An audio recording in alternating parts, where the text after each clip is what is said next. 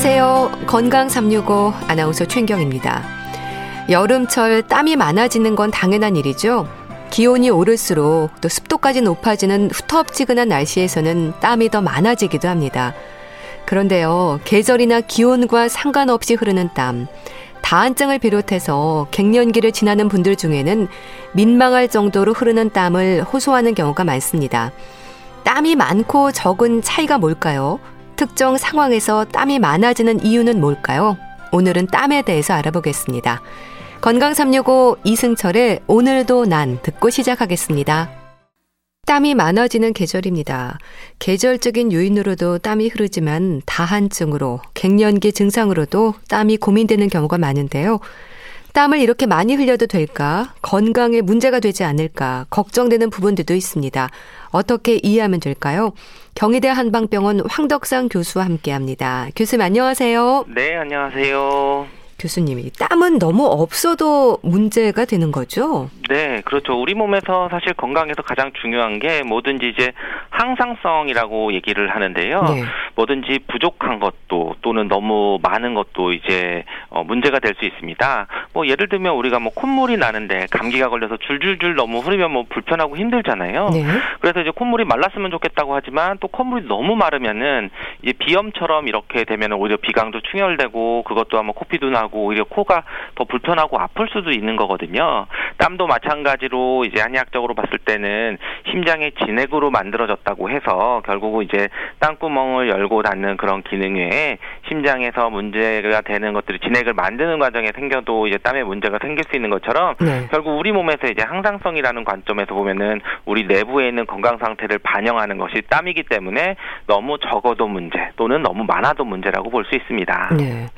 땀의 역할이 우리 건강에도 중요하지 않나 싶은데 어떻습니까? 그렇죠. 이제 이러한 것들 항상성 문제 이런 것들을 조절해 주는 것이 우리 몸의 변화를 알려주는 척도가 되는 게 이제 땀일 수 있는데요. 네. 그래서 땀의 기능을 이제 뭐 한 세 가지 정도로 말씀드릴 수 있는데 첫 번째로 이제 가장 이제 땀이 우리 몸에서의 그 피지와 피부의 건조를 막아주거든요. 네. 결국 이제 피부에 이제 윤기와 탄력을 있는 것이 오히려 유지를 하게 할 수 있는 것이 이제 땀의 그런 역할 중에 가장 큰 것 중에 하나이고요. 또 하나는 이제 우리 몸에서 체온을 조절합니다. 네. 결국 이제 우리 몸이 이제 보통 36.5도라고 하는 게 정상적인 그런 항온 동물로서 체온을 유지를 해야 되는데 만약에 어떤 이유에 의해서 체온이 상승하게 되면은 우리 체온 조절 중추인 뭐 시상하부를 통해서 뭐 교감신경을 자극해서 땀을 좀 내보내라. 그러면 이제 땀이 증발하면서 우리 피부 표면을 냉각시키고 체온을 감소시키면서 이제 그 정상적인 범위에 있는 체온을 유지를 해서 큰 문제가 없게 유지를 하는 것들이 가장 또 큰 역할 중에 하나이고요. 네. 또 그리고 이제 우리 체내에서 수분은 항상 너무 쌓여있는 것도 문제가 되고 적절히 이제 수분을 배출을 해줘야 되는데 물론 이제 뭐 대소변으로 해서 땀을 배출하는 경우도 있지만 이런 땀을 적절히 배출하는 방법이 되는 수분을 조절하는 기능도 땀의 큰 역할 중에 하나라고 볼 수 있습니다. 네. 그럼 적당한 땀이라는 게 있는 건가요? 땀이 많은 사람도 있고 땀이 적은 사람도 있지 않습니까? 그렇죠. 이게 사실은 적당하다는 게 굉장히 이제 주관적인 거고 그리고 땀과 관련되는 질환을 뭐 객관적으로 내 사람의 전체적인 땀을 측정할 수 있는 객관적인 방법이 거의 어렵죠. 그렇기 때문에 실제로 이제 주관적으로 이제 볼 수밖에 없는 거고 그랬을 때 이제 우리 일상생활에서 큰 문제가 있느냐 없느냐 내가 뭐 어떤 불편함이 느끼는 게 있느냐 없느냐로 판단을 하실 수밖에 없습니다. 네. 그래서 뭐 체질적으로 뭐 에너지 대사도 낮고 또는 이제 발환을 통해서 체온을 조절할 필요가 없이 이제 적정 체중의 그 체온에 있는 생활을 하면은 당연히 땀을 적게 흘리고 큰 문제가 없게 되죠. 그렇지만 이제 땀을 내야 되는 그런 좀 더운 환경인데도 땀을 못 낸다든지 또는 오히려 땀이 안 나도 되는 시원한 환경일 때 땀이 나서 좀 혼자서 불편하다든지 하는 것들이 다른 사람과 좀 비교를 했을 때 좀 심하다. 그리고 그런 걸로 인해서 어떤 일상생활이 좀 어려움이 있다라고 하면은 약간 병적인 그런 땀의 그런 문제로 볼 수 있습니다. 네. 그럼 건강에 영향을 미칠 수 있는 부분들 우선 땀이 어느 정도 없으면 이상을 감지해야 될까요? 네.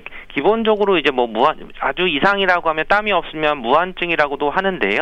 사실 이제 뭐 크게 뭐 알려져 있지도 않고 사실 흔하지는 않은 건데 우리가 기본적으로 이제 땀은 조금씩은 나는 그런 이제 땀 발한이 감소증 뭐 이렇게 얘기를 할 수도 있지만 정말 이제 피부가 땀이 없는 메마른 사람들은 오히려 땀이 없어서 피부도 뭐 건조하고 오히려 자주 긁게 되고 또는 그것 때문에 이제 뭐 각질이 생기거나 이런 문제가 생기는 것들이 있을 수 있고요. 네.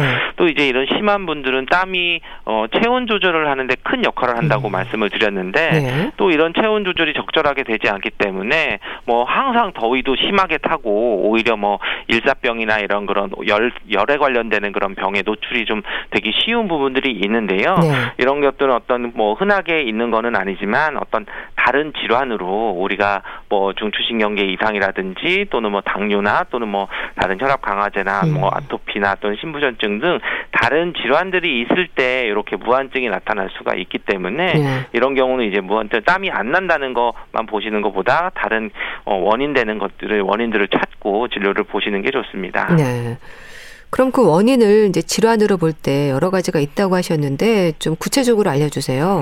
네, 기본적으로 우리가 무한증일 때 체온 조절이 어렵고 하기 때문에 굉장히 좀 심하게 심각한 문제가 좀 올 수도 있거든요. 오히려 체온이 올라갈 수도 있어서. 근데 이제 이런 것들이 이제 심하게 나타나는 것들은 보통 이제 신경 손상이 광범위하게 나타나는 그런 피부 질환일 경우에 올 수도 있고요. 또는 뭐 당뇨병이 좀 아주 심하거나 뭐 또 그래서 저혈압이나 신경염이 좀 동반이 됐을 때도 그렇게 되고 또는 뭐 이제 완전히 이제 피부 쪽으로 문제가 많이 생겨서 피부가 아주 각질이 생기거나 뭐 건조하게 돼서 여러 가지 이런 문제들이 좀 생겼을 때 올 수 있어서 일반적인 그런 약한 정도의 그런 질병보다는 뭔가 좀 중증 이상의 그런 질환들이 동반되는 경우에 무한증이 올 수가 있습니다.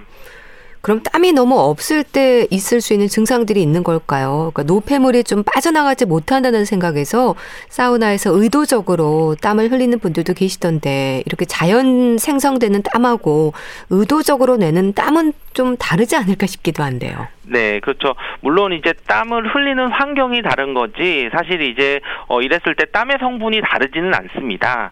기본적으로 우리가 뭐 땀이 나는 것은 이제 수분이 빠져나가는 거고 뭐 예를 들면 우리가 뭐 참았다가 소변을 봤을 때 정상적인 간격에서 시원하게 나가는 소변과 뭐 요실금이 있어서 뭐 1시간도 안 돼서 이제 소변을 마렵다고 해서 봤을 때 이제 분명 하나는 정상적인 소변이고 하나는 뭐 요실금은 병적인 소변이지만 그 소변 보는 거는 이제 같은 거죠. 근데 땀도 어떻게 보면 우리가 희석된 소변이라고 할 정도로 그런 구성 성분들은 뭐 이렇게 배출되는 노폐물들이 있고 수분이 대체로 많이 있는데요. 결국 이제 이런 것처럼 우리가 땀이 유발되는 그런 조건이 달라서 억지로 사우나나 이런 것처럼 체온을 올려서 나가는 땀이나 기본적으로 이제 다른 질환이 있어서 나가는 땀이나 이런 것들은 땀 자체의 성분은 다르진 않지만 그것이 이제 표현하는 그런 내 몸 상태 오히려 뭐 사우나를 가고 개운하게 했을 때는 뭐 컨디션도 좋고 몸도 가볍게 느낄 수도 있지만 우리가 어떤 뭐 식은땀을 흘린다고 할 정도로 왜 몸이 좀 나쁘거나 좀 기운이 좀 없거나 하면 식은땀도 흘리고 아니면 이제 다른 그런 뭐 호흡기 질환이나 뭐 천식이나 이런 것들이 있을 때 오히려 좀 줄줄줄 흐르는 그런 땀이 있을 때는 분명히 이제 그런 병적인 상태 우리 속에 있는 그런 체력이나 건강 상태는 분명히 다른 것으로 볼 수 있는 거죠. 네. 땀의 성분이 어떻게 됩니까?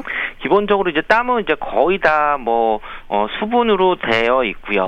그 외에는 이제 여러 가지 그런 우리 대사 노폐물들이라고 되는데 뭐 여러 가지 뭐 그 성분들은 있지만 그게 소변을 좀 희석한 느낌 그런 정도라고 표현을 하기도 합니다. 예. 또 땀이 너무 많은 경우에 증상들이 있을까요? 땀을 너무 많이 흘려서 그런지 몸이 좀 붓는다는 말도 하던데 연관이 있을까요? 땀을 많이 흘리는 거랑 몸이 붓는 거랑은 어떻게 보면 좀 다른 문제일 수 있는데요. 왜냐하면 기본적으로 땀을 많이 흘리면은 그 체액의 수분을 뺏기는 거 상태이고 몸을 붓는다는 것은 체의 수분이 빠져나가지 못하고 정체되는 거기 때문에 좀 다를 수 있는데 만약에 이제 이게 두 가지가 같이 나타난다고 하면은 만약에 이제 잘 붓는 질환이 이제 신장 질환 같은 경우에 이제 좀 심각한 그런 질환이 있을 때 오히려 기운도 빠지면서 체력이 좀 힘들어서 흘리면서 흘리는 아마 식은땀이나 이런 것 쪽일 수 있습니다. 그래서 만약에 땀이 나면 많이 나면서 붓는 게 같이 나면은 네. 이건 뭐 생리적인 거가 아니라 오히려 뭔가 정말 수분 대사가 원활하지 못한 다른 질환이 있는 것으로 보고 네. 이 병리적인 땀일 가능성이 가장 많은 거고요. 이런 병리적인 땀이라고 얘기하면 한의학에서도 뭐 이제 우리가 다한증이라고 하는 것들이 있는데 이것은 뭐 가만히 있어도 땀이 줄줄줄 흐른다 네. 이렇게 얘기를 해서 이것은 오히려 이제 피부를 잡아주는 양기가 부족하고 기운이 좀 부족해져서 땀이 이제 나서 오히려 땀구멍이 열려서 오히려 이제 나쁜 기운도 잘 이제 들어온다고 하는 그런 걸로 볼 수 있고요. 네.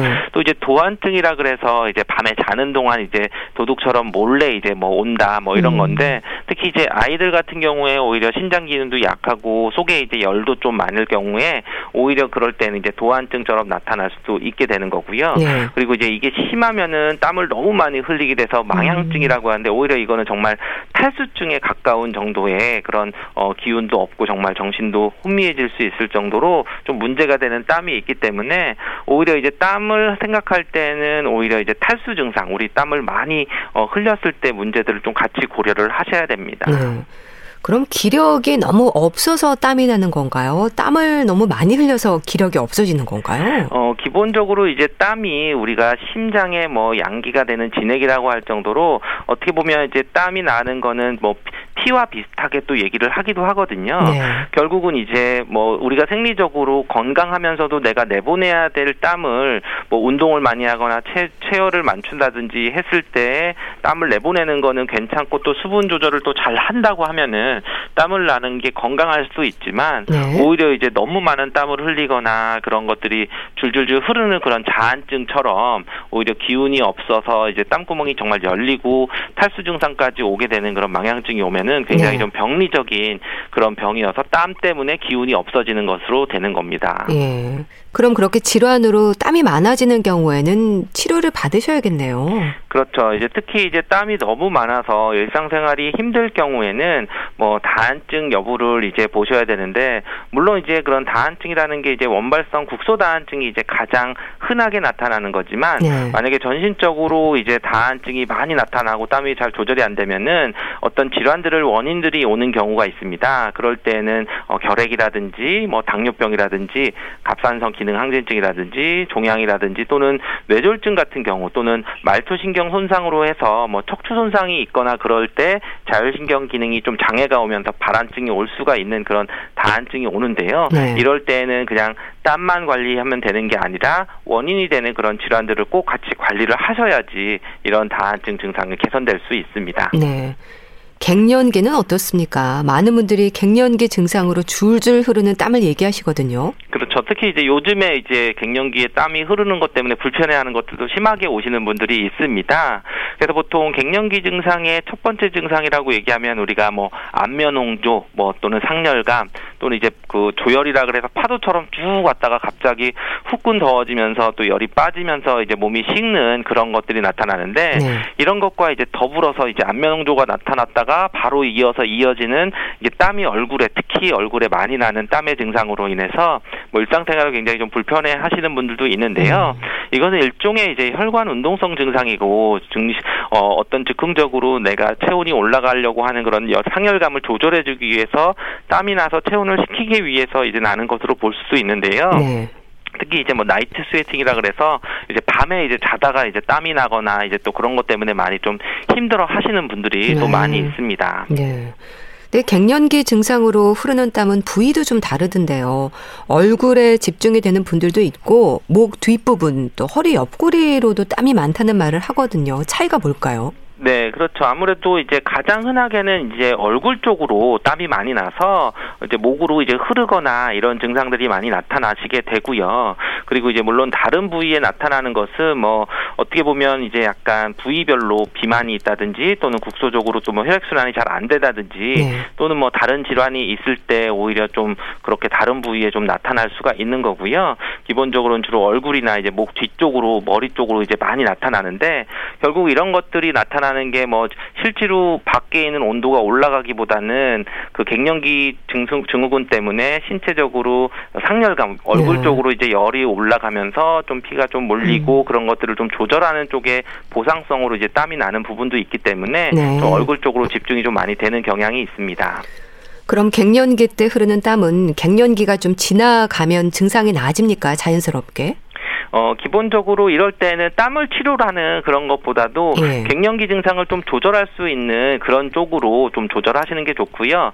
뭐냐면 이제 갱년기에 많이 나타나는 그런 땀들은 실제로 체온이 올라가가지고 땀이 나는 게 아니라 예. 아, 내 몸에서 이제 그런 호르몬 대사나 이런 것들이 좀 변화가 오면서 그런 열에 대한 적응이 잘 못하게 되는 부분도 있는 거고요. 예. 한의학에서 얘기할 때는 이때 나는 그런 땀은 또는 이때 나는 또 상열감은 가짜열이라고도 되는데 바로 음허화동이라고 합니다.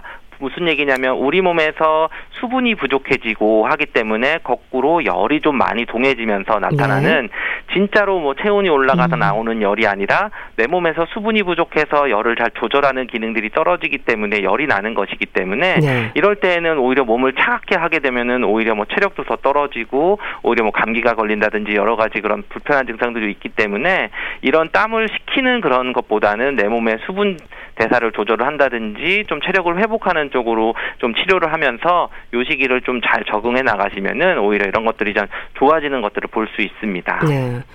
그렇다면은 호르몬 변화가 그렇게 원인이 된다면 호르몬 치료를 해야 되는 건가요? 기본적으로는 이제 호르몬과 직접적으로 이제 원인 갱년기 증상의 원인으로 볼 수 있는데 물론 모든 분들이 이제 호르몬 치료를 해야 되는 것은 아니고요. 물론 이제 증상이 심하거나 이런 것들이 다른 어떤 비호르몬적인 치료를 했을 때 뭐 개선이 안 되면은 호르몬 치료를 고려를 할 수 있습니다.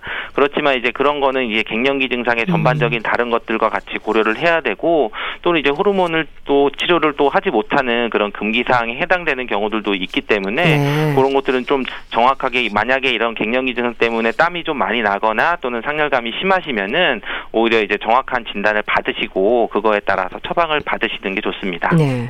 이 갱년기가 길게는 10년 간다는 분들도 있잖아요. 그렇게 시도 때도 없이 땀을 많이 흘리면 다른 건강상의 위험은 없습니까? 기본적으로는 이렇게 갱년기가 뭐 10년 간다고 하는 것보다는 오히려 조금 다르게 생각하면 잘 조절하고 관리만 하면은 한 2, 3년 안에도 좀 잘 적응하고 지나갈 수 있다. 그렇기 때문에 이제 갱년기라고 하는 게 뭔가 바뀔 갱, 연을 바뀌는 그런 시기들, 우리 여름 사계절로 따져도 환절기를 잘 지내면은 여름도 잘 지내고 겨울도 잘 지내고 이럴 수가 있는데요. 결국 이렇게 갱년기 때문에 땀이 많이 나서 이제 뭐 다른 그런 질환들이 생기는 것보다는 우리가 기본적으로 이렇게 땀이 날 수 있는 음허화동 증상이라고 하는 부분들이 좀 있어서 그런 건강적인 문제, 피부도 건조해지고 뭐 관절이나 뭐 근육통이나 이런 것들도 많이 오게 되고 또는 뭐 혈압이 오른다든지 뭐 고지혈증이나 이런 것들이 여러 가지 생길 수가 있는데 이런 것은 이제 단순히 뭐 수분, 땀이 나가는 수분으로만 설명하는 게 아니라 여러 가지 전반적인 건강 상태를 개선하는 것들을 좀 봐야 됩니다. 또 체질적으로 열이 많은 분들도 땀을 많이 흘리지 않습니까? 한겨울을 제외하고는 모든 계절에서 땀으로 고생을 하시더라고요. 그렇죠. 기본적으로 우리가 체질적으로 사상체질하면은 소양인들이 뭐 열이 많으니까 오히려 소양인들은 또 땀을 많이 흘리고 더 힘들까 이런 얘기를 하는데 사실 꼭 그런 거는 아니고요.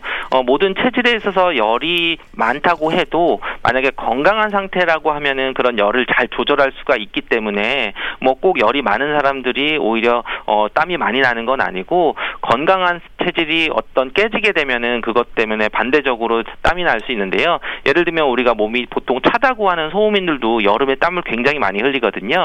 그런 경우는 왜 그러냐면 여름에 거꾸로 기운을 잃게 되는 기운이 빠지게 되는 그런 상태가 되면은 소음인 같은 경우는 열은 분명히 몸에 없지만 기허 증상으로 해서 땀이 또 많이 흐르게 됩니다. 이렇게 줄줄줄줄 자한증이 오고 식욕도 없고 밥맛도 없고 이런 것들이 되기 때문에 오히려 이제 그런 체질에 상관없이 내 몸의 건강 상태를 잘 유지하는 게 좋고요. 그리고 또 갱년기 증상 때문에 오시는 분들은 외부의 온도와 무관하게 또 땀을 흘리거든요. 뭐 여름이라서 더 많이 나다 그러는 게 아니라 뭐 한겨울에도 막 혼자서 이렇게 막 땀을 내고 있고 그것 때문에 몸에 그 오히려 그 감기도 잘 걸린다. 예를 들면 우리가 자다가도 후끈 달아오르니까 덥다고 해서 창문 조금 열어놓고 잠들면은 이제 오히려 그것 때문에 감기 걸려서 오히려 더 여러 가지 문제가 생기는데요. 네. 결국 어떤 계절적인 것보다는 본인의 그런 건강 상태 또는 그런 시기적으로 나이적으로 오는 그런 뭐 갱년기라든지 이런 것들을 조절하고 건강 상태를 유지를 하면은 뭐 계절에 무관하게 땀에서 좀 안전하게 좀 될 수 있습니다. 네. 또 다한증으로 인한 땀의 경우에는 일상의 불편이 큰데요. 어떻게 이해하면 될까요? 네, 우리가 뭐 다한증 증상들을 뭐 진단을 받는다고 하면은 대체로 이제 몇 가지 그런 특징적인 증상이 있는데요. 보통 이제 다한증이 뭐 25세 미만으로 시작이 되어 있거나 또 이제 약간 가족력이 있거나 그러면서 땀이 좀 많이 나고 또 땀이 나는 부위들이 뭐 손발이나 뭐 겨드랑이 또 이렇게 국소적으로 나야 되고 또 양측이 이제 대칭적으로 이제 땀이 나는 특성이 있고요. 네. 그래서 이게 일주일에 뭐 1회 이상이나 또는 뭐 밤에 또 잠을 자면 또 땀이 나지 않는 경우들이 있으면 이런 거에서 한 2가지 이상 정도 6개월 이상 지속되면 다한증을 의심할 수 있다고 얘기를 하는데요. 네. 결국 우리가 생리적으로 땀이 나는 것은 뭐 체온이나 뭐 온도나 또는 과로나 이런 거에 따라서 땀이 날 수 있는데 그것과 다르게 지금 말씀드린 그런 몇 가지 특징들을 본다면은 다한증으로 좀 생각을 하고 만약에 그것이 그 다한증 때문에 일상생활이 좀 많이 힘들거나 지장을 받는다고 하면은 어떤 병원에 방문하셔서 정확한 진단을 받고 적절하게 치료를 받으시는 게 좋습니다. 네. 근데 젊은 사람들에게도 다한증이 많은데요. 원인이 뭘까요? 네, 아무래도 이제 다한증이 땀 분비에 여러 가지 그런 영향을 주는 센시한 요인 중에서 예. 나이가 이제 연관이 많고 당연히 뭐 젊은 사람들이 당연히 땀 분비가 많은데 이런 것은 당연히 이제 대사량이나 이런 것들 또는 열을 내는 그런 것들이 훨씬 더 많기 때문에 네. 체온을 유지하기 위해서 젊은 사람들이 더 기초 체온이 높을 수가 있어서 오히려 그걸 조절하는데 땀이 낼 수도 있고 또 이제 성별 간에서도 남성들이 오히려 여성들보다도 오히려 이제 다한증 증상들이 많고요. 네. 그리고 또 기후에 적응되다 보니까 뭐 고온 단습 환경에 좀 오래 노출된 사람들이 뭐 땀샘도 크기도 많고 분비량도 많게 되고 그리고 이제 오히려 스트레스나 또는 식이 매운 음식들을 또 많이 먹는 거나 그랬을 때 다한증들이 좀 많이 생길 수가 있어서 여러 가지 몇 가지 땀을 그럼 많이 분비시킬 수 있는 원인들이 여러 가지가 있습니다. 네. 참 땀이 주는 불편이 큰데요. 원인과 증상에 따라서 치료는 달라지겠죠. 그렇죠. 뭐 다한증의 어떤 특정 질환들이 있어서 오게 되면 그 질환들을 치료하는 것이 맞는 거고요.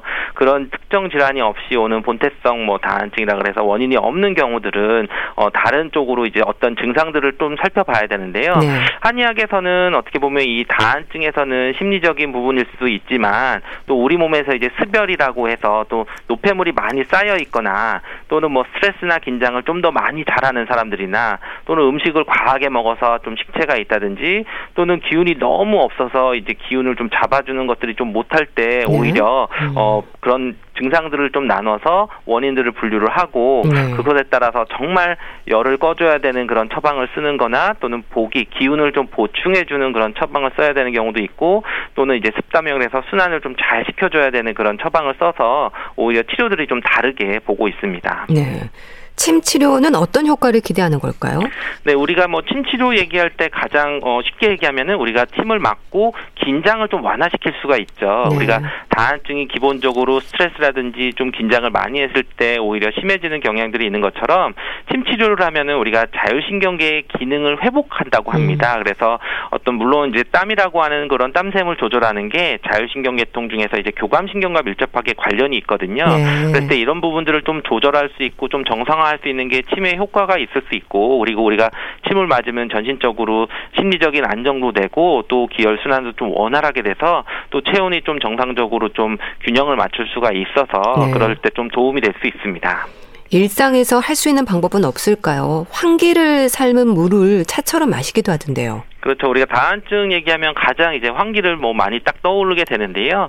기본적으로 이제 환기 자체가 땀을 멈추게도 하고 또 이뇨작용을 해서 약간 수분을 좀 더 대사를 원활하게 해주면서 네. 이제 폐 기능도 보호해주고 우리 몸에서 이제 면역력도 올려서 우리 특히 이제 그 도한증 땀을 뭐 잘 때 흘리거나 아니면 이제 이게 자한증이라고 해서 땀을 줄줄줄 흘리는 나도 모르게 흘리는 그런 거에는 이제 많이 쓰는 그런 부분일 수 있는데요. 네. 기본적으로 이제 뭐 환기를 꼭 먹어야 되는 것보다도 오히려 땀을 풀리시는 분들은 매운 음식을 좀 피한다든지, 그리고 땀을 흘린 상태에서 찬물을 뭐 갑자기 막 벌컥벌컥 먹으면 오히려 그런 것 때문에 건강 상태가 좀 나빠지거나 속이 또 차지거나 오히려 기운은 빠질 수 있기 때문에 네. 따뜻하거나 좀 미지근한 물을 좀 수시로 자주 섭취를 해서 수분을 좀 맞춰주는 것이 굉장히 중요합니다. 네.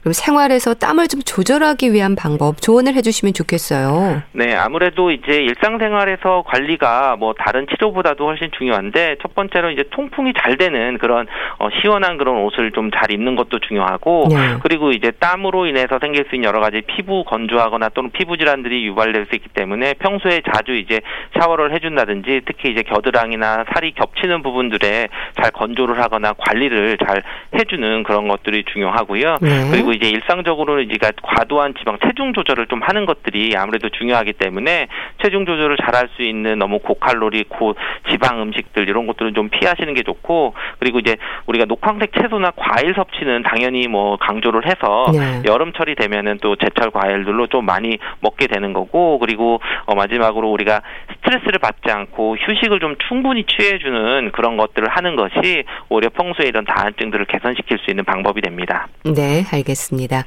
자, 오늘은 땀에 대해서 알아봤는데요. 경희대 한방병원 황덕상 교수와 함께했습니다. 말씀 잘 들었습니다. 감사합니다. 감사합니다.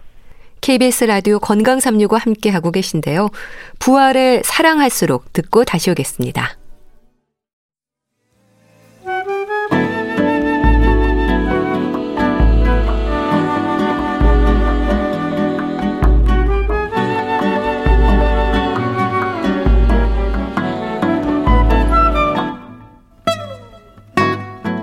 건강한 하루의 시작.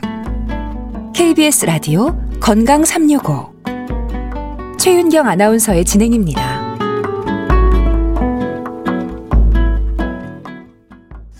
KBS 라디오 건강365 함께하고 계십니다.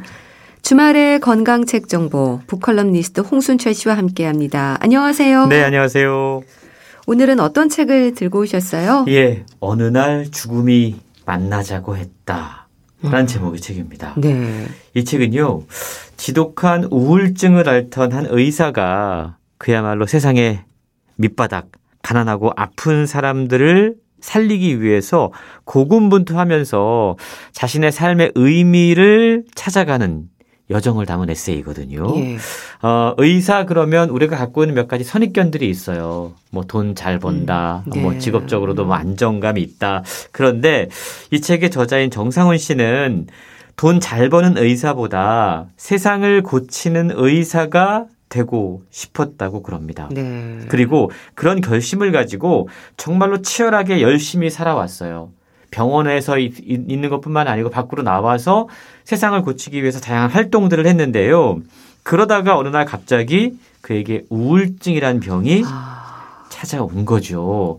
2년 정도의 치료를 거쳤다고 그럽니다. 네. 그러면서 우울증에서 심각한 상황에선 점차 회복되었지만 그의 머릿속에 떠나지 않는 질문이 있었다고 그래요. 인생은 살만한 가치가 있는가? 네. 이 질문이 계속해서 자신의 머릿속을 맴돌았고, 삶의 이유를 찾지 못한 채 책의 제목처럼 죽음이 자꾸만 만나자고 했던 거죠. 그러다가 그는 국경 없는 의사회 해외 구호 활동가가 됩니다. 네. 그리고 지구 반대편 그야말로 죽음이 만연한 곳들을 찾아가요. 예를 들자면 서아시아 빈공국인 아르메니아, 내전이 한창이었던 레바논, 그리고 에볼라 바이러스가 창궐했던 수아프리카의 시에라리온까지 네. 방문을 합니다. 그야말로 죽음이 매번 자신을 찾아와서 만나자고 했는데 그 죽음의 공포를 이기기 위해서 죽음이 만연한 곳으로 찾아간 거죠. 그곳에서 삶의 이유를 찾아냈다라고 저자는 고백하고 있는데요. 네. 죽기로 결심했던 의사가 간절히 살리고 싶었던 순간들, 그 사람들을 만나고 경험한 이야기들을 담담하게 적어 내려가고 있습니다. 네.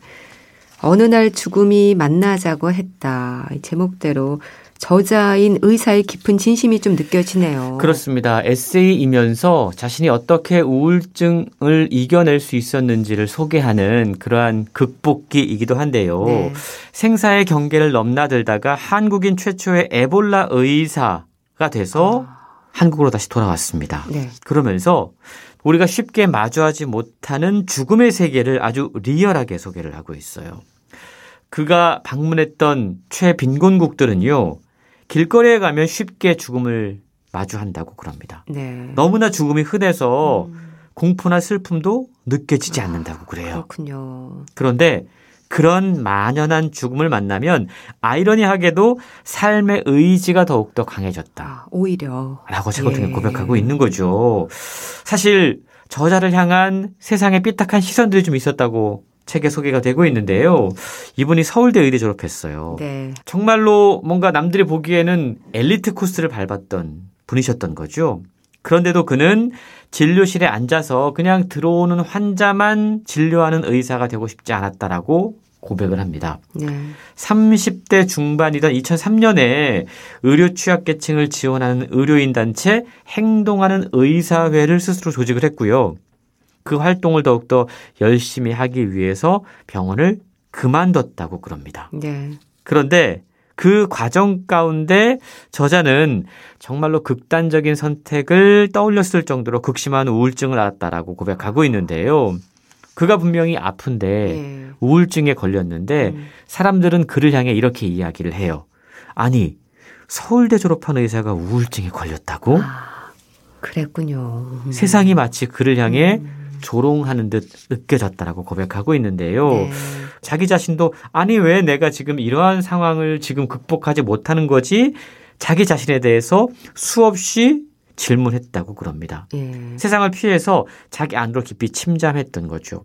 그렇게 2년여의 시간이 흐른 뒤에 어느 정도 우울증에서 회복이 됐지만 더 나은 삶의 의미를 찾기 위해서 보다 근원적인 질문에 대한 답변을 찾기 위해서 국경 없는 의사회 해외 구호활동가가 됩니다. 네. 그리고 지구 반대편으로 날아가서 의료 행위를 펼쳤던 것이죠. 네. 그러니까 죽음을 생각했고 그 속에서 또 삶의 의지가 더 강해졌음을 고백을 했는데 그래도 해외 구호 활동가로 살기까지 결국 쉽지만은 않았을 것 같습니다. 그렇습니다. 이 책을 펼치면요. 제일 먼저 아들에게 보내는 편지. 편지로요. 시작을 해요. 정말 그 대목을 읽으면서 울컥했는데요. 네. 가족한테는 차마 자기가 얼마나 심각한 우울증 상황인지 죽음을 생각할 정도인지 고백하지 못했다고 그래요. 그냥 나는 의사고 의사로서의 도리를 하기 위해서 사람들을 살리기 위해서 해외로 나가야 돼. 네. 라고 설명했다고 그럽니다. 그때 큰아들의 나이가 8살이었고요. 아이고. 아내는 둘째를 임신 중이었습니다. 그때 아르메니아로 떠날 수밖에 없었던 그 상황에 대한 하소연이 소개가 되고 있어요. 큰아이의 웃음을 보면서 잠시 함께 웃을 수 있었지만 머릿속을 떠나지 않는 자기 존재에 대한 질문 그리고 자꾸만 찾아오는 그 죽음, 그 유혹 한창 아빠의 자리가 필요했을 그 순간에 죽음을 떠올리는 자신을 사실은 가족들에게 보이기가 쉽지 않았을 겁니다. 네. 어떻게든 본인이 먼저 살아야 했고 삶의 의지를 찾아야 했기 때문에 가족들에게 솔직하게 이야기하지 못하고 그냥 의사로서 본인이 할 수 있는 최선의 일, 사람을 살리는 현장으로 떠났다라는 고백이 소개가 되고 있는데요. 네. 저자가 처음 도착한 나라가 에이즈보다 더 무섭다는 결핵이 들끓는 아르메니아였다고 결핵이 그럽니다. 들끓는 곳이군요. 그런데 환자를 살리고 싶어서 그곳에 갔잖아요. 그런데 그에게 처음 주어진 임무는요. 아이러니하게도 환자에게 치료 실패를 통보하는 것이었다고 치료 그래요. 실패를요? 그러니까 구하고 싶었는데 살리고 싶었는데 치료하고 싶었는데 그냥 더 이상은 안 돼요. 치료 실패라고 하는 말은요. 암 같은 위중한 병을 앓고 있어서 치료 효과가 없는 환자들의 치료를 중지하는 선언을 의미하거든요. 의료 자원 자체가 부족한 가난한 나라였기 때문에 살릴 수 있음에도 불구하고 뭐가 약도 없고 아무것도 없어서 네. 그들 의료진 앞에 놓여진 불가피한 현실, 치료 실패를 통보하면서 정말로 가슴 아픈 순간들을 많이 경험했다라고 수백하고 있어요. 참 그때 저자의 마음이 얼마나 복잡하고 절실했을지 느껴집니다. 그러니까 사람을 살리는 일을 하고 싶었던 마음과는 달리 치료 실패를 알려야 하는 상황들과 마주한 거잖아요. 그렇습니다. 그러면서 자신이 지금 왜 여기에 있는지 정말 죽음과 마주하는 것이 두려워서 이곳에 왔는데 수많은 죽음들을 목격하면서 나는 지금 어떤 생각을 하고 있는지 스스로에게 질문했다고 그래요. 네. 자신에게 찾아온 죽음의 공포를 피해서 아르메니아에 왔는데 그는 세상 밑바닥의 죽음을 경험하고 있었던 거죠. 치료 중단, 치료 실패와 싸우면서 삶과 죽음의 경계를 넘나드는 환자들을 그럼에도 불구하고 뭔가 좀 살리기 위해서 예. 고군분투했다고 그럽니다. 그러면서 그가 마주했던 건 죽음의 민낯이었어요. 죽음이라는 가면을 쓴 불평등한 세계. 거기에 대해 분노할 수밖에 없었다고 그럽니다. 네. 아르메니아 이후에 그가 찾아갔던 곳이 레바논이었는데요. 총알이 떨어질 때까지 총격전을 벌이는 내전이 벌어지는 그 레바논의 상황. 레바논에서요. 더욱더 처참했다고 그럽니다. 지독한 위생 상태로 굶주리는 난민들 그리고 고작 20kg밖에 되지 않는 12살 아이의 모습. 총탄이 몸을 관통한 환자들의 모습.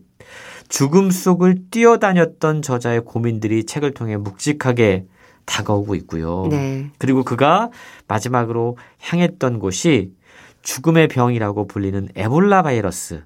그것이 창궐한 아프리카의 서쪽 끝 시에라리온이었습니다. 이 병은요. 치사율이 90%까지 치솟는다고 그래요. 지금도 백신도 치료약도 없는 상황이라고 그럽니다. 네. 저자는 자신에게 그냥 의지하는 사람들을 보면서 자신의 내면에서 들려오는 이 사람들을 살리고 싶다. 제발 그런 외침들을 들었다고 그럽니다. 네. 누군가를 살리고 싶다라는 생각이 들 무렵 한때 죽음으로 가득했던 그의 마음은요. 끊임없이 환자를 살리고 그들을 정말 살려서 함께 살아가야 하는 이유들을 하나둘씩 찾아내고 있었다. 자신이 살아가야 할 이유들을 하나둘씩 찾아내고 있었다라고 고백하고 있는 겁니다. 네, 참 이 재난의 현장에서 그러니까 자신을 의지하는 의료 사각지대의 사람들을 보면서 환자들을 살리고 싶은 마음만큼이나 저자 역시 다시 살아갈 용기를 얻을 수 있었네요. 그렇습니다. 우울증이라고 하는 병이 참 무서운 병인 건 분명한 것 같아요. 그냥 우울감이 드는 것과 우울증이 찾아온 건 정말 다른 일이다라고 책을 통해 고백하고 있는데요. 저자는 한참 우울증을 앓던 때에 분노와 슬픔의 감정에 휩싸여서 도저히 헤어나올 수 없었다라고 고백을 하고 있어요. 네. 그 분노와 슬픔의 감정은 다양한 이유 때문에 찾아왔는데요. 사회 구조적 문제로 치료를 포기하고 거부하는 환자들을 보면서 그리고 의료 시스템의 자원의 부족으로 치료에 실패한 환자들을 맞닥뜨리면서 분노하면서 깊은 무력감을 느끼고 눈물을 흘렸다라는 거죠. 이게 해외의 상황이 아니라 우리나라에서 활동가로 활약을 하면서 이런 상황들 때문에 분노하고 슬퍼하고 그러다가 결국은 우울증에 걸리고 말았다라는 겁니다. 다양한 아픔의 얼굴들을 가슴에 묻고 난 이후에 그는 정말 얄궂은 운명 앞에 어쩔 수 없다던 현실 앞에 그리고 죽음이라는 공포 앞에 비로소 당당하게 설 수 있게 됐다라고 이야기를 하고 있어요. 네. 그러면서 그것이 그토록 그가 수많은 죽음을 목격하고 난 뒤에 찾아냈던 그토록 찾고 싶었던 질문에 대한 답이었다라고 이야기를 하고 있는데요. 우울증이 언제 어떻게 발현되는가 그 이유는 정말 다양한 것 같아요. 책에 보면 저자도 자신의 우울증의 발현 이유들을 찾아내요. 부모의 갈등으로 인해서 상처받았던 어린 시절을 떠올리기도 하고 엄마의 기대로부터 도망치고 감정을 피했던 청년 시절을 떠올리기도 하고 그리고 성장을 거부하면서 지내왔던 마음속의 어린아이가 조금씩 변해갔던 그 개인적인 이야기들을 고백하기도 합니다. 네. 이렇게 저자 자신의 우울증을 만나고 극복했던 이야기와 함께 저자가 세상을 치유했던 이야기들, 빈곤과 내전과 바이러스와의 사투를 벌였던 이야기들, 마치 한 편의 다큐멘터리를 보는 것 같은 느낌으로 책을 읽게 되는데요. 그러네요. 환자의 목숨을 구하기 위해 그는 떠났어요. 그런데 아픔을 마주하는 길고 긴 여정 가운데 결국 구원받은 사람은 자기 자신이었다라는 고백이 정말로 묵직하게 다가옵니다. 네. 참 이 아픔을 마주하는 긴 여정 속에서 구원받은 사람은 결국 자신이었다는 고백을 하기까지 얼마나 많은 아픔들을 경험했을까 짐작하게 되는데요. 참 우리 삶의 의미에 대해서도 많은 생각을 하게 하네요. 그렇습니다. 이 책은요, 읽을수록 정말 우리 삶의 의미, 존재의 목적에 대한 질문들을 자꾸만 하게 돼요. 네. 죽음이 지천에 깔린 곳에서 죽음과 싸우면서 저자는 자신을 찾아왔던 죽음의 공포와 이별할 수 있었거든요. 그리고 긴 여정을 마치고 세상의 가장 밑바닥 삶과 죽음을 껴안은 그가 집으로 다시 돌아와서 삶의 이유를 찾았던 이야기들이 소개가 되고 있다는 거죠. 예. 지금 저자는 자신을 필요로 하는 방방곡곡을 다니면서 의료 현장에서 동네 의사로 예. 일하고 있는데요. 네. 책을 읽으면서 저는 그 빅터 프랭클 이 죽음의 수용소라서 소유서라는 책을 썼잖아요. 예. 그 책이 자꾸만 떠오르더라고요. 아. 오스트리아 출신의 정신과 의사이면서 심리학자인 빅터 프랭클, 그는 정말 죽음의 현장에서 자기의 옆 사람이, 함께 있었던 사람이 당장 수용소에서 끌려가는 수없는 장면들을 목격을 하면서 네. 그렇게 이야기합니다. 그 상황 가운데서도 누군가는 성자였고 누군가는 돼지였다. 어떤 의미냐면 똑같은 최악의 상황에서도 끝까지 인간의 존엄을 잃지 않고 노력한 사람들, 자기 자신에 대한 해석을 다르게 한 사람들은 끝까지 살아남았다라는 거죠.